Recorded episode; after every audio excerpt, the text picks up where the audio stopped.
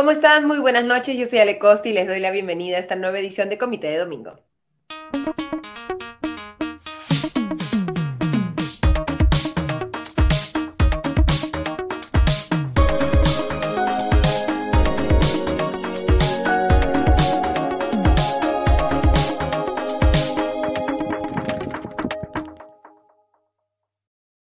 Como todas las semanas, vamos a analizar el tema político más importante, creemos, de esta semana, la cuestión de confianza presentada por el premier Aníbal Torres ante el Congreso, digamos, rechazada de alguna manera por el Congreso y ahora ha insistido el premier en que se le invite al Parlamento y este ha aceptado cuáles podrían ser las consecuencias de esta cuestión de confianza, cuántas, digamos, eh, eh, cuánto poder dentro de nuestro esquema constitucional tiene esta acción que podría cambiar, lo vamos a conversar con el constitucionalista Edward Dyer. Y luego vamos a salirnos un poco de la coyuntura local para tratar un tema creo que nos tiene interesados a todos. El ingreso del hombre más rico del mundo, Elon Musk, que ha tomado, por, eh, que ha tomado el poder en la red social Twitter y en la que hemos tenido dos semanas de idas y vueltas, lanzamientos de nuevos productos, eh, eh, tweets a montones y también pérdida de varios miles de millones de dólares de algunas compañías por acciones en Twitter. Y todo esto lo vamos a conversar con Oscar Montezuma Panes. Él es el CEO y fundador de Newbox y abogado especialista en tecnología y negocios digitales. Pero antes de entrar a estas entrevistas, vamos a agradecer como siempre a nuestro auspiciador Limana. En Limaná encontrarás comida deliciosa y natural elaborada con superfoods. Ven y disfruta de un ambiente único en el corazón de San Isidro. Limaná ofrece una amplia variedad de deliciosos platos con opciones keto, paleo, veganos y vegetarianos que estamos seguros te sorprenderán. Perfecto, entonces vamos a conversar primero con el constitucionalista Edward Dyer para analizar estos, digamos, marchas y contramarchas, idas y vueltas que hemos visto durante la semana en materia constitucional. Esta cuestión de confianza presentada por el Premier a comienzos de la semana, rechazada por el presidente del eh, Congreso, eh, José Williams, y luego por insistencia del Premier, este ha sido ya invitado a el Pleno de los próximos días. ¿Qué consecuencias podría tener esto? ¿Tiene algún fundamento legal las acciones que está teniendo el Ejecutivo? Lo vamos a conversar con, les decía, con Eduard Dyer, a quien le damos la bienvenida a esta edición de Comité de Domingo. ¿Cómo estás, Eduard? Muy buenas noches. Hola, ¿qué tal, Ale? ¿Cómo estás? Buenas noches. Muy bien, encantado de estar con ustedes encantados como siempre también de tenerte. Empecemos, digamos, por el comienzo, ¿no? Este documento enviado por el presidente del Consejo de Ministros al Congreso, eh, planteando una cuestión de confianza para que se eh, debata y eventualmente, dice el documento, se apruebe un, eh, la aprobación del proyecto de ley 1704 que lo que plantea, recordemos, es que se derogue una ley, la ley 31355, que es precisamente la que impide al Ejecutivo presentar este tipo de cuestiones de confianza. ¿Cómo estamos, digamos, en este círculo interminable que se ha armado esta semana respecto a la cuestión de confianza? Sí, como muy bien nos ha explicado Ale, creo que un poco la confusión viene porque el término cuestión de confianza se repite en la aplicación y en cuanto al pedido, ¿no? Entonces es como un, eso, como un cuento ad infinitum sobre la, cuestión de confianza. Lo que sucede es que eh, ya hace más de siete meses el gobierno presentó un proyecto de ley que que justo aparece en pantalla, el 1704, y el objeto de este, o el contenido de este proyecto de ley era derogar la ley 31355. ¿Y qué hace esta ley que aprobó en el octubre del año pasado el Congreso. Esta ley precisaba de alguna forma los alcances de la cuestión de confianza. En otras palabras, precisaba en qué supuestos el gobierno podía pedir cuestión de confianza ante el Congreso. Entonces, el gobierno cree, creía y cree aún que esta ley no es antitécnica e incluso inconstitucional. Entonces, pidió pasar una ley que la derogue.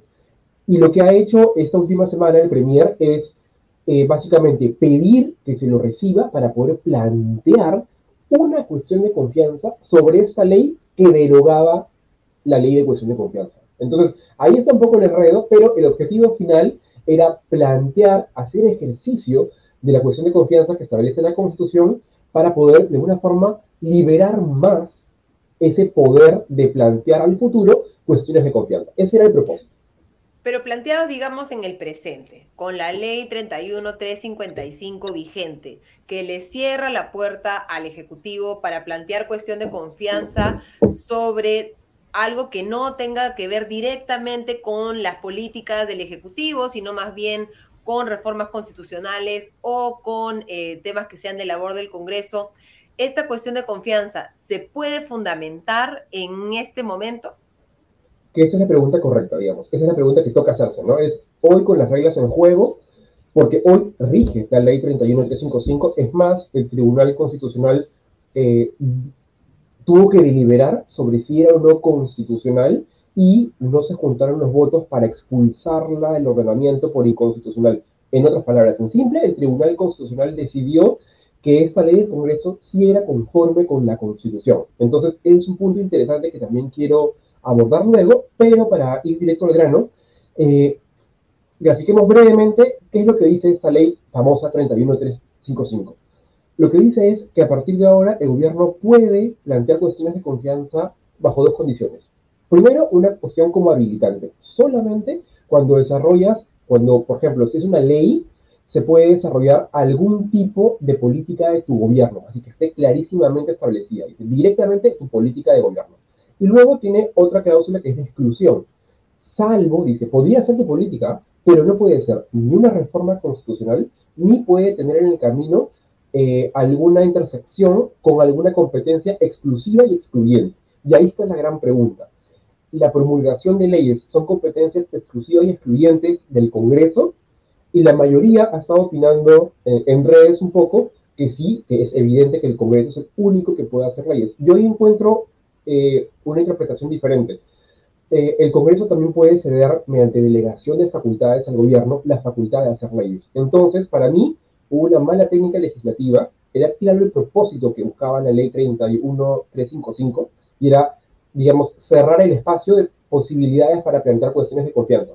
Pero al decir que no pueden plantearlas sobre competencias exclusivas y excluyentes, se equivocaron, porque por ejemplo, el Ejecutivo sí puede emitir alguna norma con rango legal, que es la que necesita para derogar la 31335.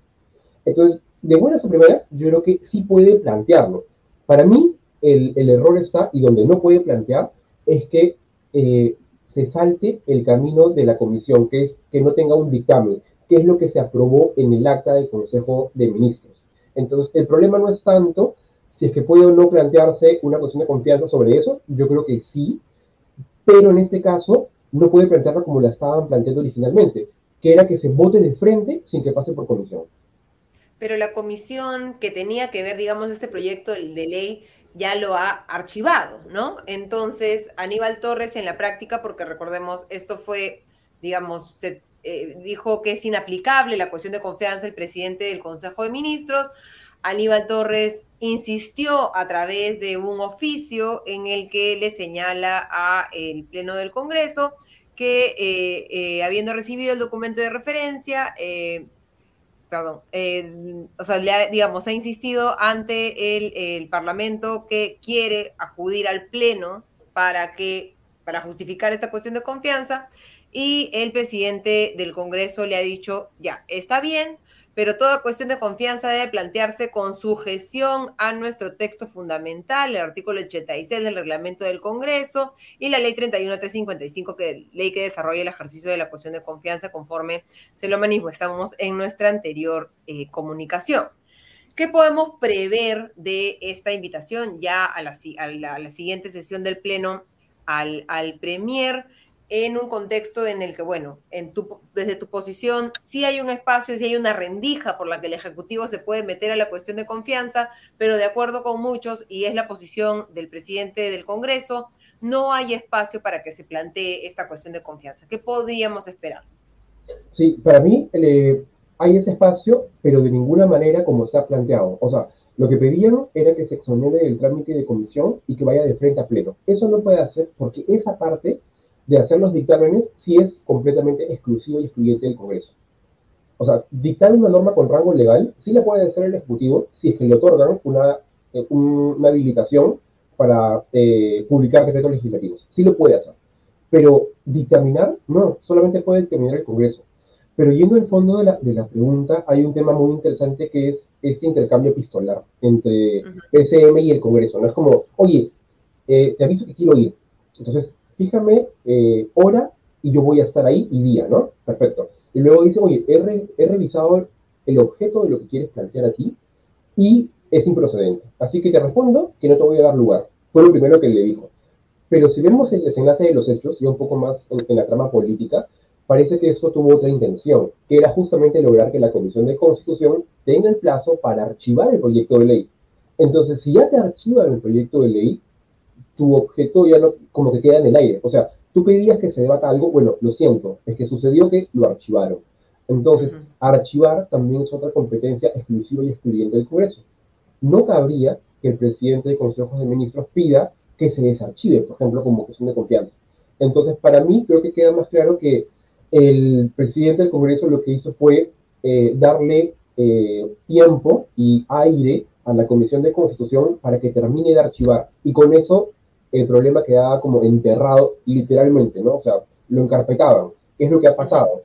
Entonces creo que esa fue la, la estrategia, pero sí quisiera recordar algo súper corto, y es que si hay un punto en el que tiene razón el Premier, y es que las cuestiones de confianza se plantean en el Pleno, y eso lo dice el propio artículo 86 que cita el presidente del Congreso. En otras palabras, eh, una carta no, es, eh, no tiene el contenido. Recordemos lo que pasó con Salvador Solar él se hablaba muchísimo del objeto que él quería plantear, pero ese día planteó dos cosas, ¿no? Que se debata una ley que ellos habían planteado y además que se interrumpa el procedimiento de selección de magistrados para el TC, si no me equivoco. Eh, y no se hizo eso, se continuó y ahí nació toda la interpretación sobre la denegatoria fáctica. Pero la lección de eso es clarita, las cuestiones de confianza son las que se plantean en el Pleno, no las que se mandan por carta. Entonces, Ahí actuó mal el presidente del Congreso, pero creo que fue más estratégico y al final le dio tiempo a la Comisión de Constitución para que se archive, ¿no? Y ahí quedó todo. Entonces, así las cosas, archivada eh, la, eh, el, el, proyecto de ley que deroga la ley 31355 por una comisión del Congreso, Igual se está permitiendo al presidente del Consejo de Ministros acudir a la próxima sesión del Parlamento, cuya fecha de realización se le, se le comunicará oportunamente, es lo que le ha dicho en una misiva el presidente del Congreso a la presidencia del Consejo de Ministros. Ya con el proyecto, nuevamente reitero, archivado, ¿qué puede decir Aníbal Torres en el Pleno del Congreso? Es la gran pregunta. La verdad, poco a no ser que eh, quiera plantear sobre otro tema ¿no? o quiera estirar un poco la figura. Pero ahora que ya está archivado ese proyecto, si vuelvo a insistir, no cabe que haga una cuestión de confianza para que se desarchive, por así decirlo, porque esa facultad, la de archivar o desarchivar, y en general la que es de dictaminar, eso sí es completamente exclusivo y excluyente del Congreso. Entonces, sobre eso no puede plantear una cuestión de confianza. Entonces, ¿qué vamos a esperar? Como fuegos artificiales, digamos, este, retóricos por parte del presidente del Consejo de Ministros. Podría armar, digamos, plantear una cuestión de confianza respecto a otro tema. Eh, ¿qué, te imaginas que, podría suceder? Porque al parecer el presidente del Congreso le está permitiendo a Aníbal Torres acudir al Pleno porque sabe que ya, digamos, está todo cerrado, leo y sacramentado respecto a la derogación de la ley 31355. Sí, creo que estamos un poco a la expectativa de, digamos, qué conejo saca del sombrero, pero podría ser que estire un poco la figura, no, no quiero especular, para mí no hay mucho margen, la verdad, porque ya está archivado. Lo otro es que también puede aparecer ese día con otra acta de Consejo de Ministros donde lo han facultado para poner como cuestión de confianza otro tema. Podría pasar también. Entonces, creo que eso está muy abierto y no hay pistas de por dónde podría ir, me parece. Lo que también es interesante es que él siempre puede acudir, lo cual me pareció extraño, ¿no? En el ejercicio del artículo 129, otorga a los ministros y ministras las casi mismas competencias que tienen los congresistas. En otras palabras, ellos pueden ir cualquier día al pleno y no le pueden cerrar la puerta. Ahí, si se le cierra la puerta, bueno, como pasó en un momento con Salvador, de hecho están incumpliendo la Constitución y sería una infracción constitucional de parte de los congresistas. Entonces me parece extraño por qué nunca aplicó este 129. No sé si están pensando en otro tema que quieran poner ese día. No sería descabellado esperar la sorpresa, por así decirlo. Porque, digamos, ahorita estamos en una competencia política entre el Ejecutivo y el Congreso, casi los dos con pistolas armadas, entre comillas, porque las municiones que tienen son, por decirlo menos, balas de salva, ¿no? Tenemos por un lado una cuestión de confianza que no tiene mucho, mucho fundamento y que ya después de la derogación, eh, perdón, de, que se archivara el proyecto de ley que pedía el, Ejecutivo que se apruebe, ya no tiene mucho sentido. Y por el otro lado, el otro tema que quería conversar contigo, Eduardo, era la aprobación en la Subcomisión de Acusaciones Constitucionales de esta denuncia constitucional contra el presidente por el presunto delito de traición a la patria, referido a estas declaraciones que dio el mandatario en enero en una entrevista a CNN en la que le preguntan sobre si busca ceder mar a Bolivia y él dijo, bueno, que el, pueblo decidirá, ¿no? Y eso se ha interpretado por algunos como un tema de traición a la patria, pese a que hemos tenido ya dos presidentes, Alberto Fujimori, Alan García, que han tomado acciones concretas para permitir el acceso al mar a Bolivia a través del litoral peruano y en ese momento no se les acusó de traición a la patria, ni hubo ningún proceso constitucional o sea, qué tantos, así como analizamos, qué tantos dientes, digamos, tiene la cuestión de confianza, qué tantos dientes tiene esta denuncia constitucional. Pues la verdad parece que muy pocos dientes, si no escasos, creo que está eh, con, problemas de, de, fundamento, ¿no? O sea, y creo que aquí eh, la opinión pública es más o menos, eh, o sea, ha puesto un poco de acuerdo, incluso quienes están a favor de que el presidente sea este, acusado por otros, por otros hechos y que deje el cargo o que renuncie, y quienes también están a favor de que se quede. Creo que la gran mayoría está de acuerdo en que eso es muy endeble por una sencilla razón. Porque eh, la conducta específica, ¿no? que es por la que se está poniendo con la soga al cuello, es, son unas declaraciones que hace sobre que pensaría eventualmente en convocar a un referéndum para ver si es que se le da una salida marítima a Bolivia. Y en efecto pueden haber muchos problemas legales con el tema de si es que el referéndum sirve para esto. De acuerdo a cómo está regulado actualmente, pues parece que no, no sirve para ese tipo de consultas. Pero no hay ningún acto concreto que haya llevado a poner en riesgo o haya menoscabado el territorio nacional.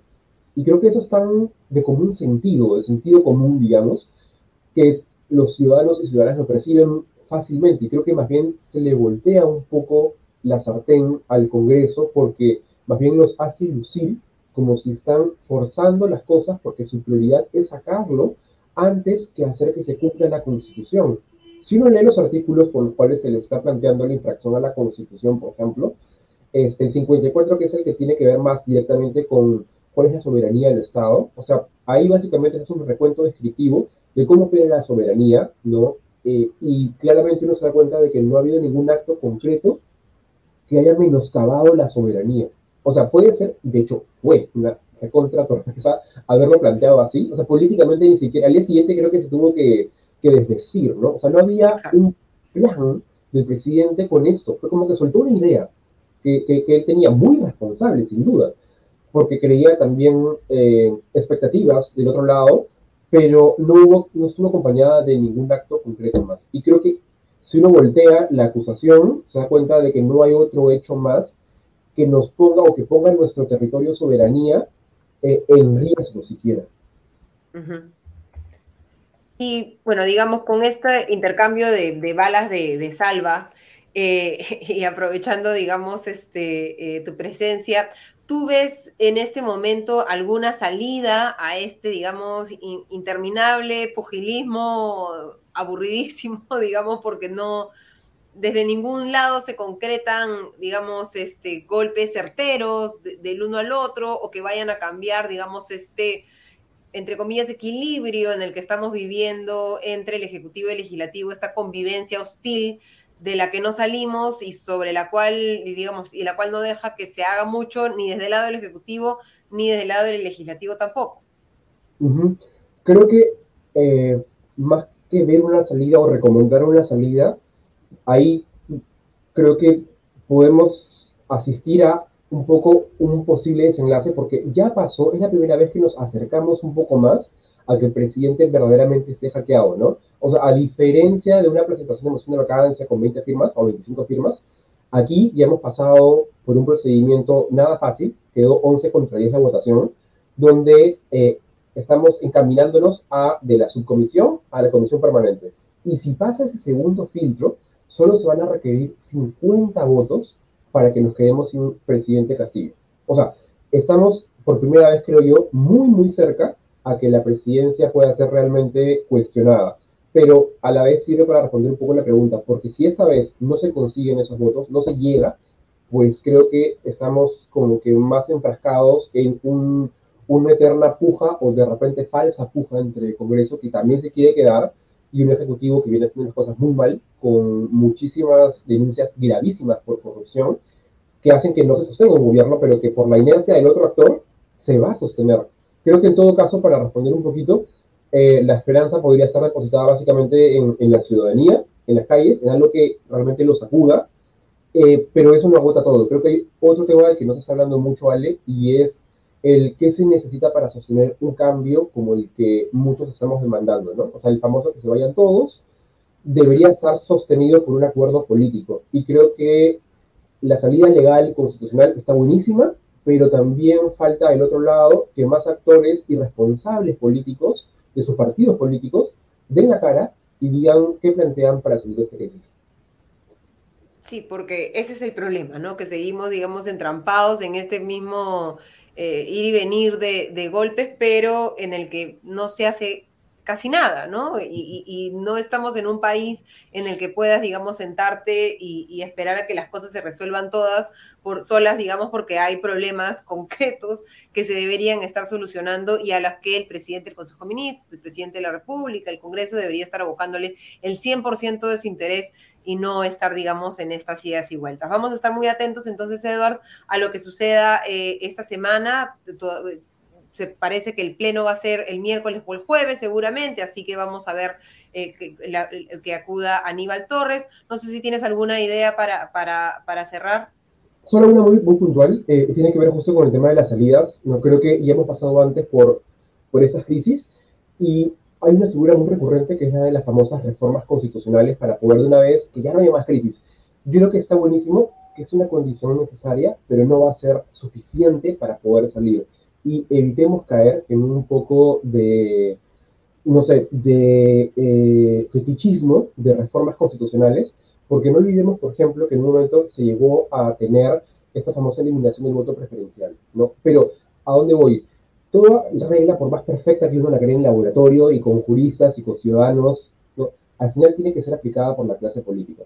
Entonces, está buenísimo pensar en algunas reformas, se necesitan, pero tan importante o más importante que eso es como entregar ese paquete de reformas y a la clase política, ¿no? O sea, hacerlas responsables de lo que están haciendo eh, y de alguna forma hacer que puedan sostenerlas. Porque si las aprobamos, mañana sacan una ley como lo han hecho, y por ejemplo para las elecciones del 2021 el voto preferencial se mantuvo. Con lo cual, las reformas pensadas en laboratorio son necesarias, pero no son suficientes. Muchísimas gracias, Eduard, por tu presencia en Comité de Domingo. Te agradecemos muchísimo y conversamos hasta la próxima. Perfecto. Gracias por todo. Muchísimas gracias. Y vamos a cambiar de tema, salir un poco de la, coyuntura política local y pensar, digamos, en Twitter. Eh, hace dos semanas, el jueves de la semana pasada, Elon Musk, el hombre más rico del mundo, entró a las oficinas de Twitter con eh, un lavatorio en la mano, un sink en inglés, y dijo que, eh, que empiece a sink in, ¿no? Que, que se empiecen a dar cuenta todos que hay esta nueva etapa en Twitter, una nueva etapa que ha sido, que puede ser resumida en una palabra muy sencilla, que es, al parecer, caos, ¿no? Han habido despidos, cambios, lanzamientos de nuevos productos que al final han terminado en, eh, en, han tenido resultados terribles. ¿Qué nos dicen estas dos primeras semanas sobre Elon Musk, sobre sus planes para Twitter y sobre su capacidad para manejar una empresa tecnológica? Lo vamos a conversar con Oscar Montezuma, CEO y fundador de Newbox y abogado especialista en tecnología y negocios digitales, a quien le damos la bienvenida a Comité de Domingo. ¿Cómo estás, Oscar? Muy buenas noches. ¿Qué tal? Muchas gracias por la invitación. ¿Cómo has visto estas dos semanas de Elon Musk en Twitter?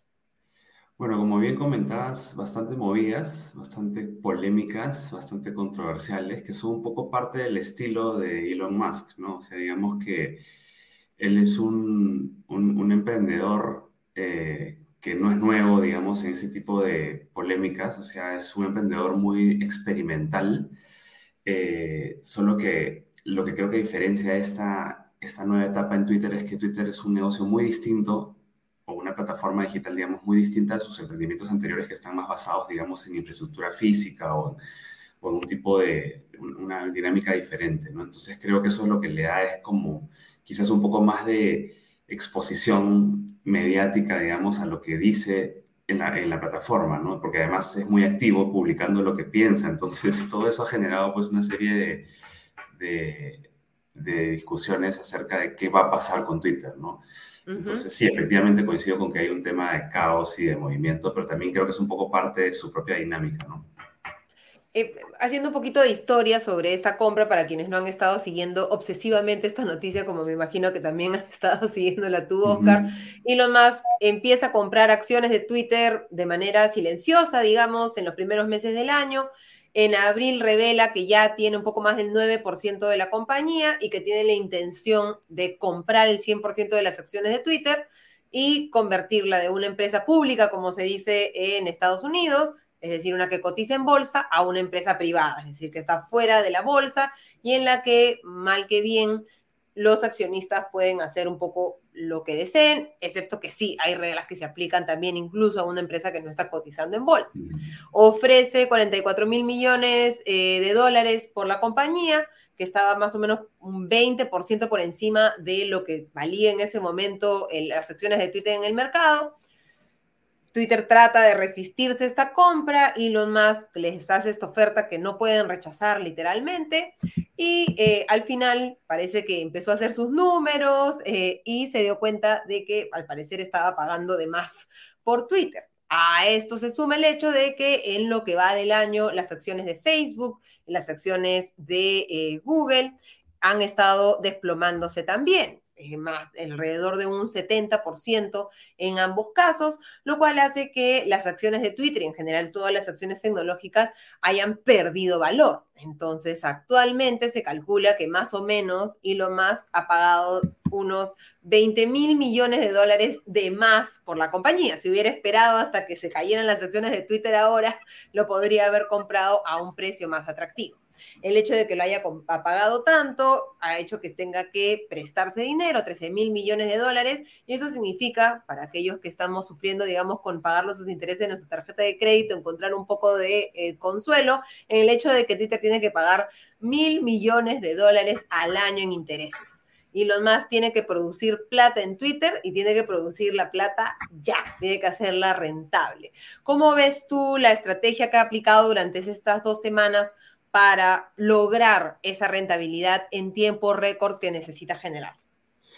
O sea, creo que, las medidas están, como bien dices, claramente orientadas hacia un tema de costo-eficiencia, ¿no? O sea, por, ahí está yendo un poco su, su camino. Primero, eh, sacó, digamos, a los principales directivos, incluyendo posiciones de confianza muy, muy relevantes en temas de compliance y de privacidad. Después fue el despido de 7.500 empleados de la empresa. Este, y después 3.700, perdón. ¿Perdón? 3.700, 7.500 empleados son todos los de Twitter. Y al final creo que lo que se ha despedido es 3.700. exacto, sí. Eh, y, luego después el tema de los modelos de estas alternativas de, de, de, cuentas verificadas pagadas, de estos anuncios que han ido de, digamos, de ida y vuelta, ¿no? Porque o sea, se anunciaban, luego se retractaban, este, entonces creo que eh, todo esto lo que estás buscando es un poco cómo, cómo migrar de un modelo de negocio soportado básicamente en publicidad a algo más, ¿no? Y me trae mucho esto a la mente. Eh, hace poco estaba viendo esta, serie en Netflix de Playlist, la de Spotify, que iba mucho en esa discusión, ¿no? O sea, eh, uno de los fundadores iniciales iba por este modelo en el que él decía, quiero que sea gratis, y por otro lado decía, no, un momento, si tú quieres tener las licencias de, copyright de todo esto, tienes que compensarlo de alguna otra manera y una salida es la suscripción, ¿no? que es un poco el, ensayo que ha, que ha lanzado eh, más que en, estos, en estas semanas. ¿no? Pero creo que eso está todo, digamos, muy, está generando mucho, mucha experimentación y mucha ida y vuelta porque es un, hasta el día de hoy lo que, lo que se ha convertido Twitter es en la gran ahora de la discusión política global, ¿no? Entonces, un espacio donde no tienes que estar pagando para entrar a discutir. Entonces, de, momento, no estamos tampoco frente a un negocio que, tenga que, comprar licencias de por propiedad intelectual o cosas similares. Entonces, es un, es como un, un, un, un, caso completamente distinto. No, no veo que todavía haya mucha sintonía de parte de los usuarios de Twitter en, entrar en una lógica de pago, al menos no se percibe que, que así sea. De hecho, ha habido un, buen número que han migrado a otras plataformas como Mastodon, en fin. Entonces, creo que estamos todavía en una etapa de, de, ensayo-error bien, eh, bien, bien marcada, pero también con una presión muy fuerte, como tú decías, de tener que responder ante las demandas de los accionistas actuales de la empresa, ¿no? Entonces, este, hay que seguir viendo, creo que el tema vamos a seguir escuchando cosas que van a ir, ocurriendo, pero por otro lado hay mucha gente también que, que sigue mucho a, más que en su estilo, en este estilo bien polémico, controversial y que le tiene mucha confianza a, a esa forma de, de, liderazgo, ¿no? Este, que sin duda es muy, muy, muy, muy controversial, ¿no? pero muy popular, digamos, en el mundo tecnológico, ¿no? Sí, en el que parece que los fundadores de las grandes empresas se pelean por ver quién, quién es el, el, el más antipático, el, el más malcriado, el menos reverente, ¿no? Este, y el que, digamos, al que le importan menos las cosas, ¿no? Y, y, y, es interesante ver, tú decías, este tema de los lanzamientos y las idas y vueltas, lo que se anunció esta semana es la creación en este intento por monetizar, ¿no? Que la gran pregunta es cómo haces para que Twitter genere más plata.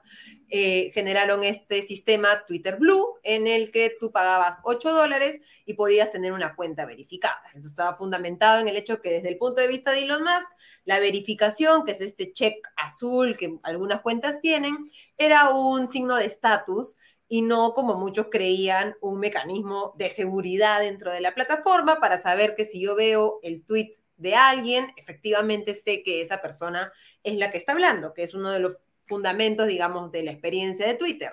Poder saber qué piensa el presidente de los Estados Unidos, saber qué piensa el propio Elon Musk o qué comunican las compañías, ¿no?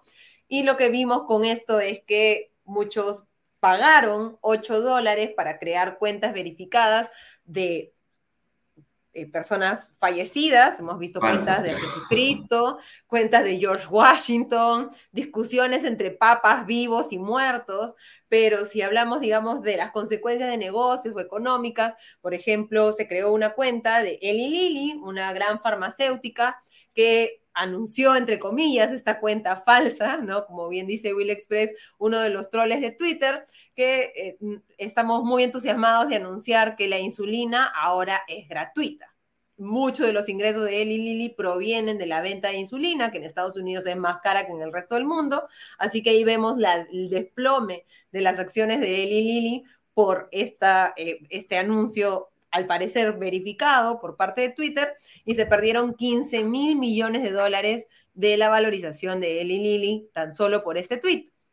Lo hemos visto en otro caso, la empresa Lockheed Martin, una empresa eh, productora de aviones de guerra, que ha dicho que, que bueno, es nuevamente una cuenta falsa, pero supuestamente verificada porque alguien efectivamente tenía 8 dólares para gastar en esta broma. Y se estamos deteniendo todas las ventas de acciones a Arabia Saudita, Israel y a los Estados Unidos hasta que se hagan mayores investigaciones sobre su récord en abusos de los derechos humanos. Y vemos también un desplome en sus acciones y una pérdida de 7 mil millones de dólares en su capitalización bursátil que esto podría tener consecuencias para Elon Musk. Esas empresas podrían, digamos, demandar a Twitter o demandar a Elon Musk por estas iniciativas que no se podrían haber dado si es que no hubiera habido este cambio en la forma en la que se verifican las cuentas y que simplemente si yo tengo 8 dólares ya me verifican sin siquiera mirar si es una cuenta duplicada de una empresa gigante como estas.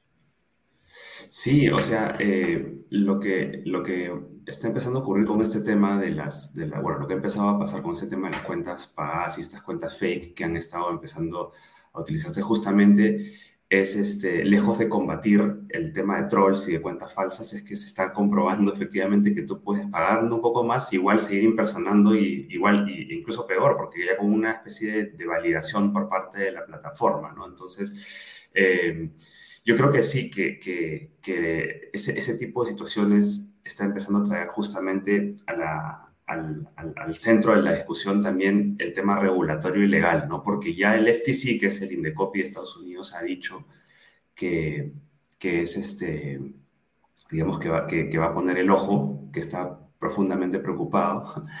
Eh, y, eso, eso, eso, impacta temas de consumidor, protección al consumidor, impacta en temas de privacidad, impacta en, en distintos, digamos, este, temas legales que, que van a poner el ojo fuerte en la plataforma en los siguientes semanas y meses. Este, entonces creo que eso, eso también, también va a ser otra, otro, otro frente que va a tener que, que, manejar la compañía en lo que viene, ¿no? O sea, toda la parte de compliance legal y regulatorio va a ponerse bastante eh, rigurosa y, y, a ver qué en cosas... En un contexto en el que todos los que eran los responsables de esas labores han renunciado o han sido despedidos.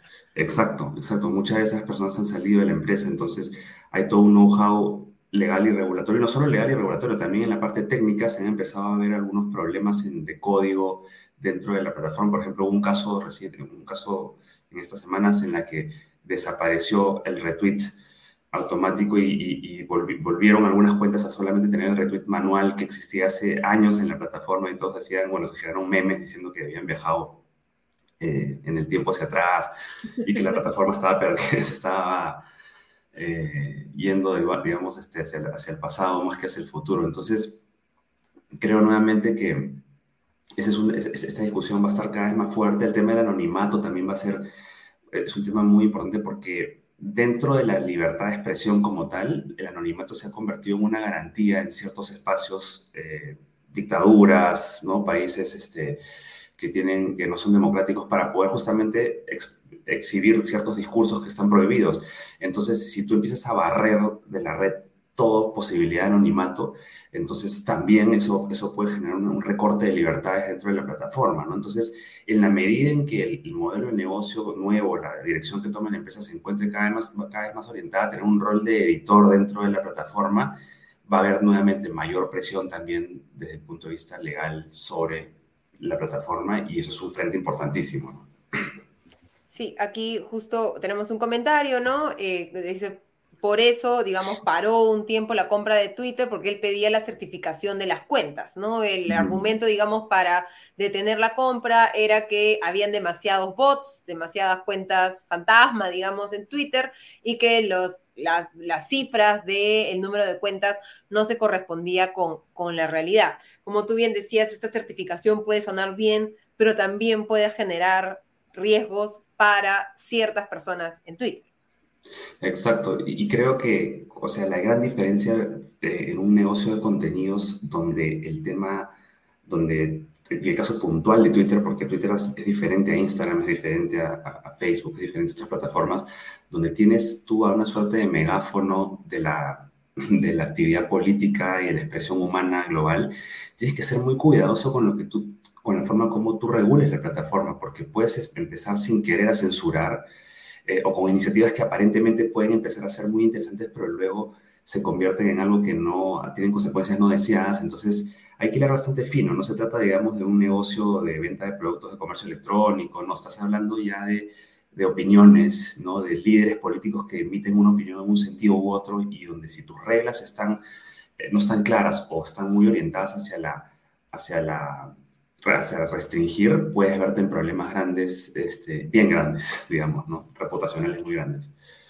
¿Qué ves en el horizonte eh, para Twitter? ¿Qué, ¿Cuáles consideras, digamos, que podrían ser las cosas que vengan en el futuro y cuáles son los, los principales riesgos que ves en este nuevo escenario en el que, a diferencia de la administración anterior, que, digamos, no hacía muchas cosas para no romper este equilibrio mágico que se había logrado en, en Twitter, eh, ahora tenemos a alguien que no tiene, digamos, muchos límites para romper todo porque considera que lo puede volver a construir.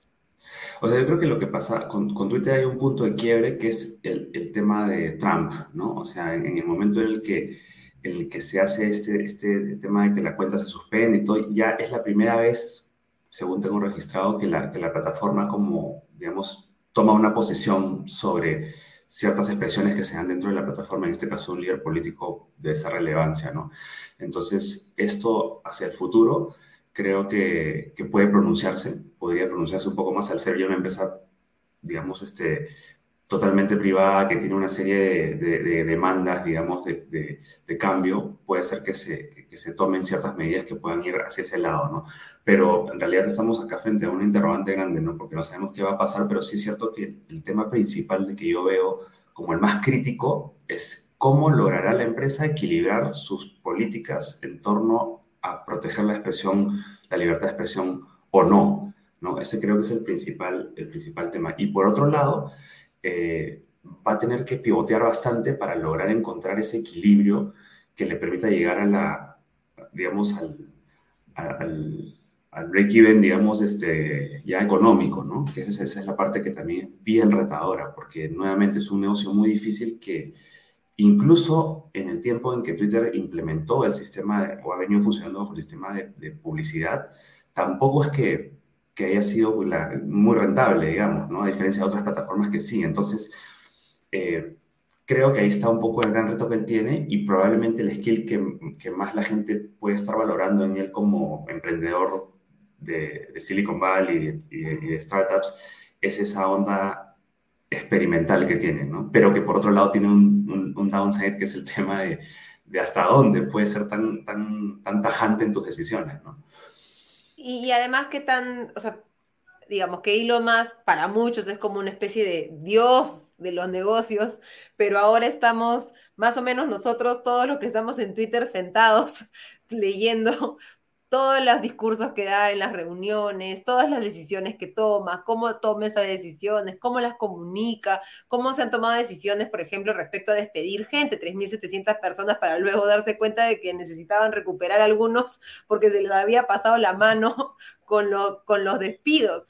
¿Crees que, que, digamos, esta sobreexposición de la forma de hacer negocios de Elon Musk lo ayuda a seguir construyendo esta marca de Dios de los negocios digitales?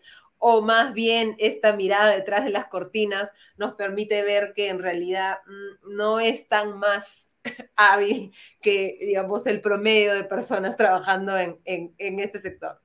Sí, no, yo creo que, definitivamente tener un estilo de, liderazgo tan público y tan sometido al escrutinio público, una plataforma que ya tiene un componente público de origen tan grande, o sea, es bastante, es exponerse también bastante, ¿no? Este, parece que él disfruta mucho de, este estilo un poco más confrontacional, un poco más este, eh, abierto, pero puede tener también algunos, algunos este, retos y riesgos de hacerlo de esa manera, porque claramente eh, puede podría transmitir alguna idea como de, mucha improvisación, pero nuevamente lo que te decía al inicio, ¿no? Este estilo de, de ensayo-error es muy típico en, emprendimientos de alto impacto y tecnológicos como, como este, ¿no? Así que vamos a ver qué viene. Eh, es, es, una, es una interrogante porque hay algunos que incluso consideran que él lo está manejando muy bien. O sea, cuando uno lee análisis de los dos tipos, dicen, bueno, esto es ha logrado demostrar dotes de control de crisis muy grandes y por otro lado yo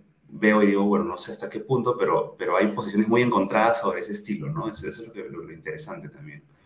Sí, porque digamos que tiene sus fanboys, ¿no? Que son sus fanboys y que van a encontrar la forma de ver lo que está haciendo desde el punto de vista positivo eh, eh, de manera eh, clara, ¿no? Y como bien tú dices, esto es un reflejo hiperlativo, elevado a la enésima potencia del estilo de manejo de los negocios tecnológicos en el que pruebas, pruebas y ensayo y error te va marcando, digamos, el, el camino. Te quería eh, transmitir una pregunta eh, de Pedro Ortiz que nos dice de qué manera puede financiarse Twitter si los ingresos por publicidad son insuficientes. Sí, bueno, creo, creo, que lo primero que es la primera opción, que creo que de hecho más que ha intentado, es el tema de, suscripciones, ¿no? El famoso modelo de suscripción que es el que tiene Spotify, que es el que tiene eh, las plataformas, Apple TV, en fin, todas las plataformas, digamos, de, de, contenidos audiovisuales manejan ese, ese esquema. Eh, y creo que ese es el, el camino que, que, pensó, pero aparentemente ha habido pues un retroceso en esa, en esa, en esa idea, pero creo que el tema va a ir por algún lado en el que, el que, se, el que se pueda eh, obtener algún tipo de, ingreso distinto al tema publicitario. Me parece que por ahí va el camino. Todavía no queda claro muy cómo, ser, cómo será, pero, pero quizás hay esta idea de que en la medida que tú valores más lo que te, los beneficios que te puede dar la plataforma, puedes estar dispuesto a pagar más por eso, ¿no? Pero vamos a ver, no, no, no veo muy claro el camino en, en, un, en, un, negocio como este, a diferencia de lo que puede ser tener tu biblioteca de películas o de música, ¿no? Donde ahí tú tienes como un valor bien claro establecido. Entonces, nada. Y donde además tienes productores de contenido con los que tienes, digamos, grandes contratos y no es como Twitter en el que todos los que están produciendo contenidos son finalmente el producto de Twitter, ¿no? Cada persona claro. que escribe un tweet que se vuelve viral es lo que está buscando la gente cuando entra a leer a Twitter o cada vez que el presidente de los Estados Unidos habla o cada vez que Elon Musk habla, es finalmente lo que uno está, eh, lo que uno está detrás. Lo que queda claro un poco es que va a tener que encontrar un camino distinto, ¿no? Sí. Y ahí vamos a ver si es que eh, Elon Musk tiene la, la capacidad real para innovar a tal punto en que encuentre una nueva forma de monetizar que no sea la publicidad y que no sea necesariamente la suscripción, o sea, que lo, por lo, el lo momento, más, digamos, parece que no van a, a, a, bastar, ¿no? Lo que veo más cercano, digamos, a un modelo como el de Twitter es el de los, el de los medios, de, de digamos, de, de, comunicación online, ¿no? Los periódicos, que han recurrido en su gran mayoría para poder rentabilizar de alguna manera al paywall, ¿no? Entonces, algún esquema en esa línea quizás me imagino que puede ser lo que, lo que estén explorando, ¿no? Suscripciones, no sé, alguna, alguna línea por ahí, pero es todavía muy difícil, es todavía muy difícil y creo que es, un, es de todos los modelos de negocio que, de plataformas digitales que existen actualmente, quizás Twitter puede ser uno de los más difíciles de, de imaginar cómo puedes darle el giro hacia algo, hacia la rentabilidad ansiada que se, que se está esperando, ¿no? Creo que es el más retador. Y digamos, hablando de, negocios digitales, no sé si has estado siguiendo las noticias sobre Bitcoin esta semana y los deplomes de las, criptomonedas en general. Eh, nos preguntaban en, en, los comentarios sobre este tema. Hemos tenido, digamos, la caída de una de las principales eh, plataformas para intercambio de criptomonedas, ¿no? FTX, que además estaba liderada por alguien que se consideraba uno de los hombres más capos en el mundo del, cripto, uno de los más responsables, uno de los más públicos, alguien que muchos consideraban, digamos, el nuevo Warren Buffett, ¿no? O sea, un inversionista legendario, eh, y, vemos nuevamente un desplome de una de estas casas de intercambio de, criptomonedas que generan incluso más dudas sobre la sostenibilidad de este mercado. Sí, yo, yo creo que, es interesante ver en, esta evolución que en todas estas, eh, bueno, blockchain en realidad como, tecnología tendrá lo más un poco más de 10 años, ¿no? Eh, y recién estamos empezando a ver cómo están empezando a aparecer ciertos casos de uso. Hay mucho, mucho hype también en algunos, en algunos segmentos y mucho ensayo de error recurrente, ¿no? Entonces, eh, yo creo que lo, que lo que está pasando es que se están empezando justamente a dar ese tipo de situaciones en las que empiezas a ver que las cosas que funcionan, las cosas que no funcionan. Y creo que sobre todo es muy importante dimensionar bien toda esta evolución de blockchain, no solamente desde el ángulo de criptomonedas, que, que fundamentalmente se está moviendo en una onda bien especulativa y creo que eso es lo que ha generado un poco ciertos estos desplomes, ¿no? Pero blockchain es, o sea, la parte de criptomonedas es una esquinita chiquita de una gran mesa gigante que es la, las, todas las funcionalidades y que te permite blockchain como tecnología, ¿no? Y creo que es ahí es donde hay que enfocarse un poco más. Eh, pero sin duda, si esto es, una, esto es un golpe duro, creo que el tema regulatorio nuevamente vuelve a aparecer fuerte hacia adelante, sobre todo en la parte tributaria, lavado de activos, este, regulación de criptoactivos en general, y creo que ahí, este, bueno, Estados Unidos tiene ya un proyecto de ley en el Congreso, la Unión Europea también ya ha sacado uno, eh, Perú, curiosamente, tiene un proyecto en el Congreso de criptoactivos. El congresista José Elías Ábalos ha presentado uno que cuando se ha hecho las consultas a la SBS y, a la, y al BCR, curiosamente, un poco lo que han dicho es esto no es mi competencia, ¿no? Pero entonces, ¿de quién es? O sea, es, es, muy importante que las autoridades que estén más cercanas al tema puedan tomar un rol activo porque finalmente todo este ecosistema de Web3 y de, y de blockchain puede generar un, segmento de, innovación muy importante y es importante que se dé también en el país y que haya garantías legales también para poder desarrollar esta actividad, ¿no? Entonces, innovación este, sí, pero también mucho espacio para aprovechamiento y estafas, ¿no? En muchos casos que a la gente le vende el Bitcoin y no le está vendiendo nada. Este, pero como la gente no conoce mucho cómo funciona este mercado, eh, eh, digamos, ha escuchado de Bitcoin, mete su plata y al final es, eh, puede ser una estafa.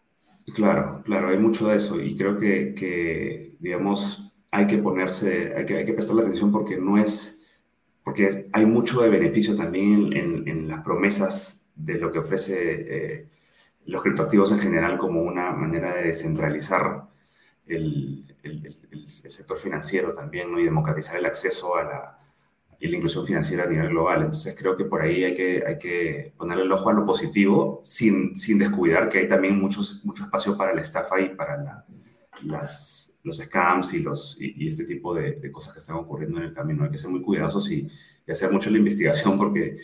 Eh, digamos que llegan por todos lados correos este, o, mensajes y te dicen, no, pones tu plata acá y te voy a dar tanta... O sea, pero no es la historia única de, Bitcoin, o sea, esto es la historia de la vida. Lo que pasa es que ahora está un poco más en la vitrina, ¿no? Claro, y, y lo hemos visto, digamos, que se repiten errores de otros, de, digamos, del sistema financiero normal dentro del mundo de las criptomonedas, ¿no? En este caso, la bancarrota de FTX se ha dado porque este chico tenía dos empresas, ¿no? La de criptomonedas y digamos otra más de inversiones, y la de criptomonedas le prestaba a la otra empresa, a la Alameda, y Alameda más o menos timbiaba con la plata de los que habían comprado una criptomoneda con ellos, un token FTT, y al final terminó perdiendo el dinero y esta empresa valía 32 mil millones de dólares y este chico ha pasado de tener más o menos 23 mil millones de dólares a perder toda su fortuna en tan solo unos días.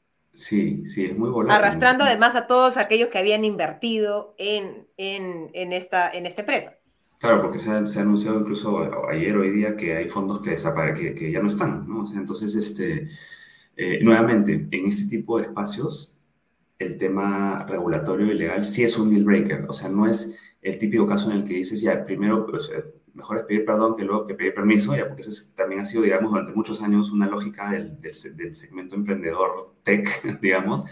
No, en, en, en, el caso de Web3, blockchain, Bitcoin, estás hablando ya de, de, de, soluciones que tocan el bolsillo de personas directamente, ¿no? Entonces, creo que es muy importante que ese tema sea muy analizado a detalle, que se, porque, porque si es que está bien cubierto, sí puede generar espacios muy interesantes de acceso.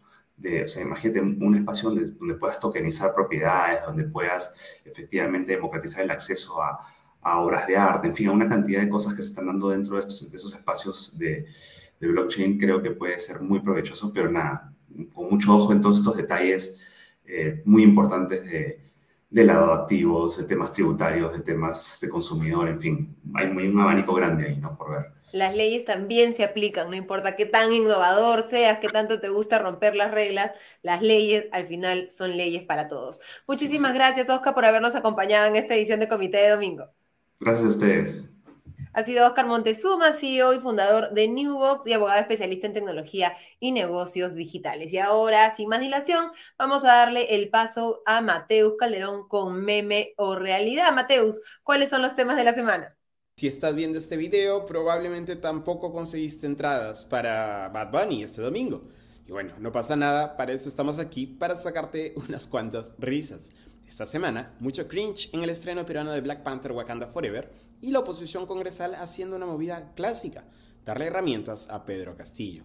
Gracias por el pase, Ale Costa, aquí Mateus Calderón con Meme Realidad, su mini sección favorita en su dominical favorito comité de domingo. Acompáñame a pasar revista por algunas de las noticias más graciosas, más curiosas o más llamativas del acontecer nacional e internacional, siempre con una dosis de humor, porque antes que llorar es mejor reír para luego sí volver a llorar. Hoy empezamos con la sección entretenimiento, donde una vez más una agencia de publicidad y PR, Relaciones Públicas en Lima, ha confirmado que no solo no tiene conciencia social, sino tampoco el más mínimo sentido común. Esta vez, ningún afrodescendiente fue invitado al estreno en Perú de la película Black Panther Wakanda Forever, meme o realidad.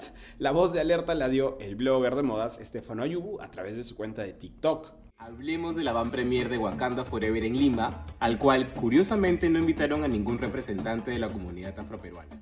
¿Qué onda con las agencias en Lima? No entiendo. ¿Por qué creen que el personaje central se llama Pantera Negra? Literalmente, you only had one job. Tenían solamente que seguir el libreto de cómo fueron las presentaciones en otros países y a quienes se invitaron.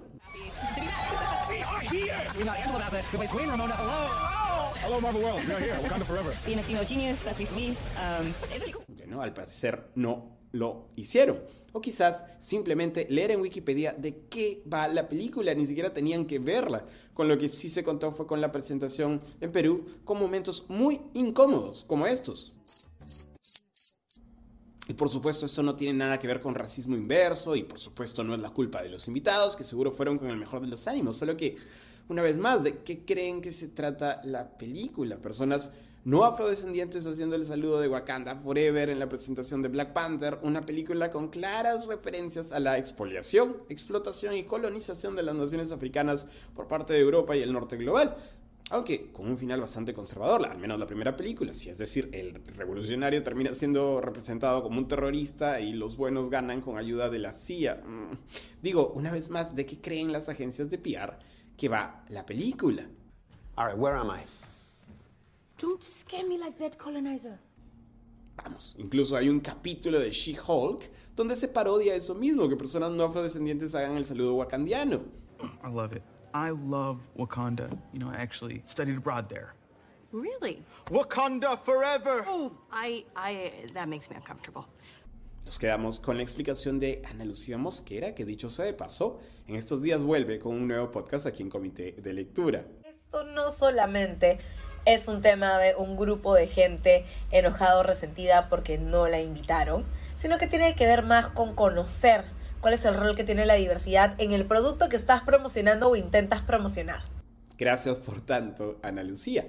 Y en la sección política nacional, la oposición congresal continúa siendo especialmente torpe contra Pedro Castillo. Ya parece que en realidad le hacen el juego. Esta vez, la Subcomisión de Acusaciones Constitucionales, dominada por la oposición, aprobó la acusación contra el mandatario peruano por presunta traición a la patria. Eso recordarán por las declaraciones de Pedro Castillo respecto a que estaba a favor de que Bolivia tuviese mar. ¿Es cierto que allá en Bolivia usted dijo, en, en, en un foro en el que estaba participando, dijo, mar para Bolivia? En, en un evento, Lo dijo, ni ¿verdad? siquiera se me pasó por la cabeza ser candidato, Lo dijo. pero es su clamor de Bolivia. La oposición peruana está tan, pero tan desesperada que en vez de seguir una vía que se concentre en las múltiples sospechas de corrupción y en los presuntos delitos de Pedro Castillo, pues quiere tomar la vía rápida, qué sorpresa, y suspenderlo por traición a la patria. Increíble, pero cierto. Otro caso de You Only Had One Job, tenían solo un trabajo y lo hicieron mal. El más feliz con todo esto, si piensas que es el presidente Castillo, probablemente te equivoques. El más feliz es Antauro Mala, que esta semana estuvo haciendo más cosplay que en una Comic Con. Esto ha sido todo por hoy en Meme Realidad. Volveremos la próxima semana, de vuelta contigo al estudio Ale Costa. Chao. Muchísimas gracias, Mateo, como siempre, por hacernos reír con lo que ha sucedido esta semana. Hoy, lamentablemente, no vamos a tener nuestra sección en tiempo real, la que seguramente ustedes todos estaban esperando con Diego Salazar, en la que nos comenta qué está sucediendo con los dominicales, pero Diego se ha tenido que tomar el día porque está volando, así que no vamos a poder tener esa sección. Retomamos con eh, Diego Salazar la sección en tiempo real el próximo domingo. Yo les agradezco a todos y cada uno de ustedes por habernos acompañado esta noche, por revisar este video, por darnos un like ya se los estoy agradeciendo desde ahora a, esta, a este video y a esta transmisión. Y por, si no lo han hecho todavía, suscribirse a las cuentas de YouTube del Comité de Lectura. Nos ayuda muchísimo con esa suscripción, poniendo la campanita y también, insisto, dándole un like a este video. Si les gusta cómo explicamos los temas, pueden suscribirse también a nuestros podcasts políticos, económicos e internacionales en el link que encontrarán en la descripción. Les agradezco nuevamente por haber seguido esta transmisión y nos reencontramos el próximo domingo. Que tengan una excelente semana. Hasta la próxima.